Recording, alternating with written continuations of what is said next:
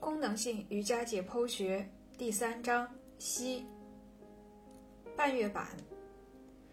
半月板是位于胫骨平台上的两块半圆形软骨，膝关节两侧各有一块，即内侧半月板和外侧半月板。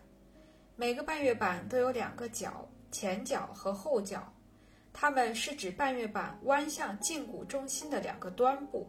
半月板有如下几个功能：首先，由于其形态特点，半月板形成了一个深凹的杯状结构，使股骨凸起的端部、外侧踝和内侧踝能够结合胫骨相对平坦的平台，使膝关节具有稳定性。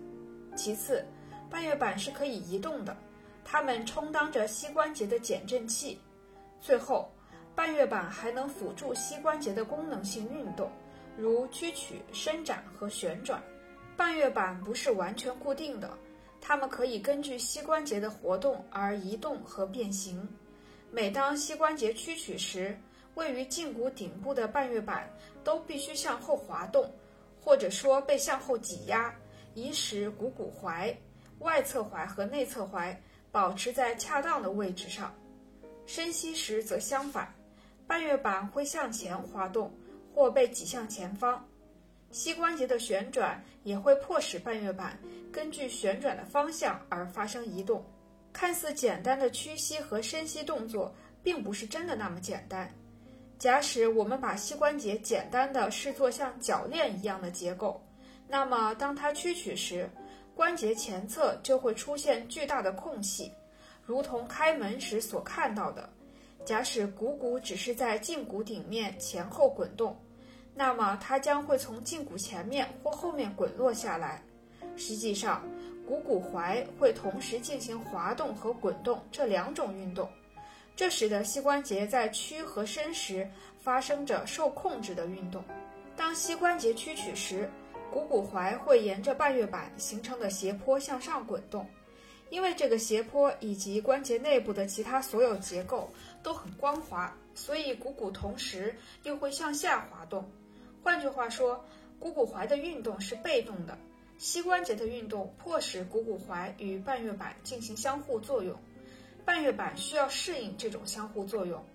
当它们的相互作用出现问题时，我们的麻烦就来了。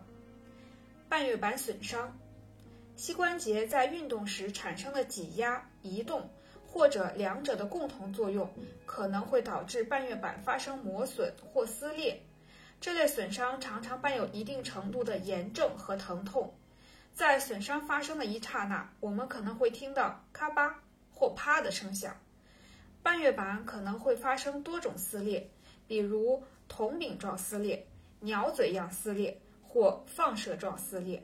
导致半月板撕裂的最常见的动作之一，就是膝关节在完全屈曲时旋转。这听起来是不是很熟悉？这正是莲花式要求做的动作，但你可别马上跑到大街上去叫嚷，练习莲花式会撕裂半月板。如果你的身体做足了准备工作，就不会发生这样的事。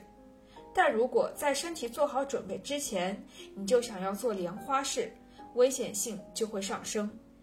其他容易导致半月板损伤的动作包括突然蹲下或从蹲姿迅速站起等膝关节进行非常快速的运动时。在两块半月板中，大部分情况是内侧半月板发生撕裂。内侧半月板和外侧半月板存在一些明显的差别。与外侧半月板相比，内侧半月板更大，且中央区域的开口更大。与之相比，外侧半月板则近乎闭合成一个完整的圆形。事实表明，外侧半月板对膝关节旋转动作的适应能力更强一些，而内侧半月板被股骨踝卡住和挤压的可能性更大。内侧半月板后部是最容易发生撕裂的部位之一。半月板撕裂能愈合吗？半月板撕裂的位置很大程度上决定了它是能自行愈合，还是需要治疗。半月板分为外、中、内三层。半月板的最外层由疏松的纤维性结缔组织构成，这层组织中有血液供应。由于这一原因，最外层的撕裂如果不是特别严重，通常可以自行愈合。构成中层和内层的更致密的结缔组织的血供很少。事实上，人们认为中层的大部分和内层是没有血液供应的，因此损伤愈合所需要的营养成分几乎不能被输送到这些区域。半月板内侧三分之二部分在发生撕裂后不太可能自行愈合。随着时间的推移，半月板上的小的撕裂会变大、脱落，并在膝关节内游走。